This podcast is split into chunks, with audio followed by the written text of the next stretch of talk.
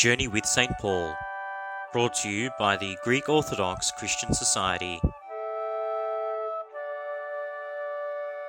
In this special 10 podcast series, Journey with St. Paul, the Greek Orthodox Christian Society takes you on a journey with the Apostle who evangelized the gospel of Jesus Christ to the Gentiles over the course of three missionary journeys from Jerusalem to Antioch and to Rome. This is The Journey with St. Paul.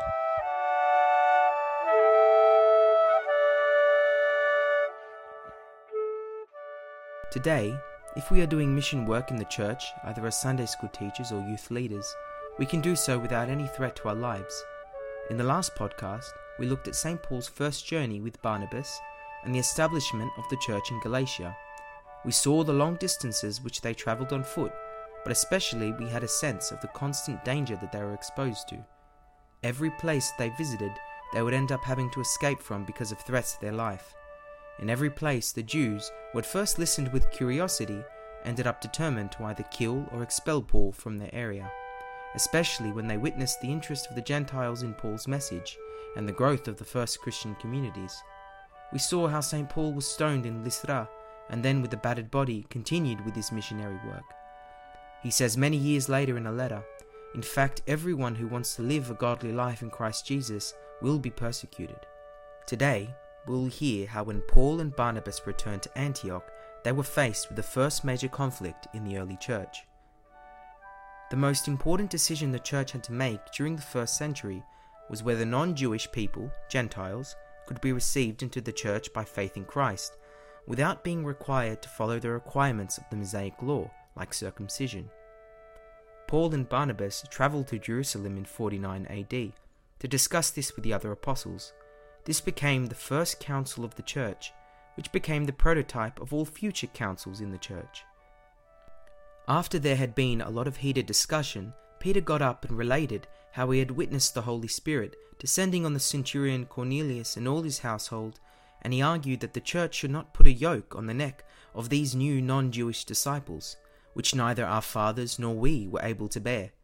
Paul and Barnabas then spoke about the many miracles and wonders God had worked through them among the Gentiles.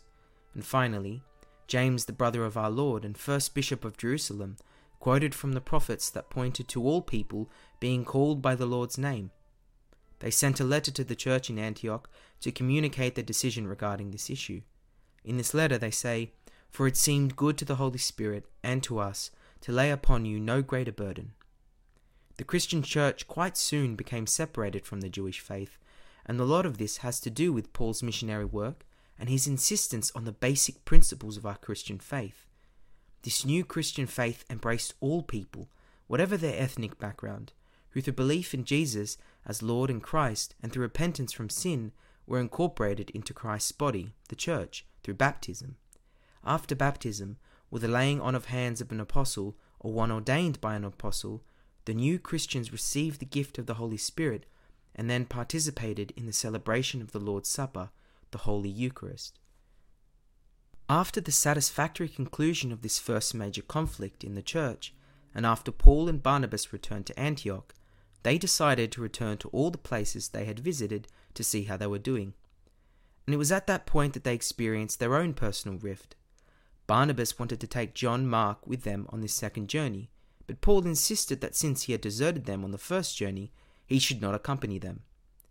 Then the contention became so sharp that they parted from one another, and so Barnabas took Mark and sailed to Cyprus, but Paul chose Silas. Just one line in the Bible, but such a painful one to reflect on. They were fellow students in their teens, friends for many years, fellow workers for Christ.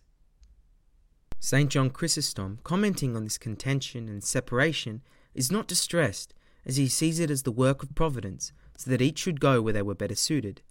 He says that the contention was not a great evil, because both Paul and Barnabas were motivated to instruct and teach, and not by anything else. Also, they would not have readily chosen to leave each other, so this disagreement allowed Providence to steer things for the good of the Church. Besides this, it shows that in many things the apostles were reliant on human judgment, for they were not sticks or stones, but human beings.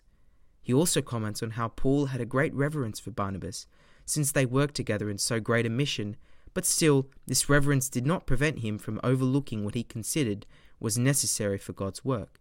Now, which of them was right? St. John asks, Well, he says it is not for us to pronounce judgment, but the only thing we can say is that it was a great arrangement of providence. It is interesting to note that many years later, when Paul was in a dungeon in Rome, waiting to be executed, he asks Timothy to bring Mark with him. Get Mark and bring him with you, because he is helpful to me in my ministry, which shows that he had come to accept Mark again as a fellow worker.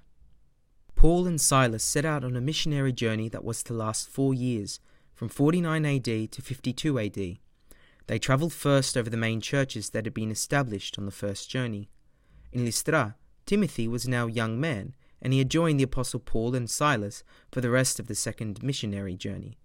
From this point on, Timothy and Paul are like father and son. Timothy becomes Paul's beloved son in Christ. Years later, in a letter which Paul sends to the Philippians while he is under house arrest in Rome, he promises to send Timothy to them, because I have no one else like him who will show genuine concern for your welfare. For everyone looks out for their own interests, not those of Jesus Christ. But you know that Timothy has proved himself, because as a son with his father, he has served with me in the work of the gospel. After leaving Lystra, Paul, Silas, and Timothy travelled to the region of Phrygia and Galatia, and eventually on to Troas, where Paul had a vision in the night, calling him and his companions to travel to Macedonia and preach the gospel there. At Troas, they meet up with Luke, who is the other name apart from Timothy most often mentioned. He becomes St. Paul's dear friend, his co worker, his doctor, the writer of many of his letters and of Acts of the Apostles. In Paul's last letter to Timothy from the dungeon in Rome, he says, All have deserted me, only Luke is with me. In this podcast, we heard how Paul and Barnabas returned from their first journey, how they go to Jerusalem to deal with the first major crisis in the church, and when they return to Antioch and decide to go on a second journey, they have their own personal crisis and part ways. Paul, with Silas, picks up two new fellow workers Timothy, who becomes his beloved son in Christ, and Luke, his beloved friend and co worker. In the next podcast, Paul, Silas, Timothy, and Luke travel throughout Greece on the next stage of this great missionary journey.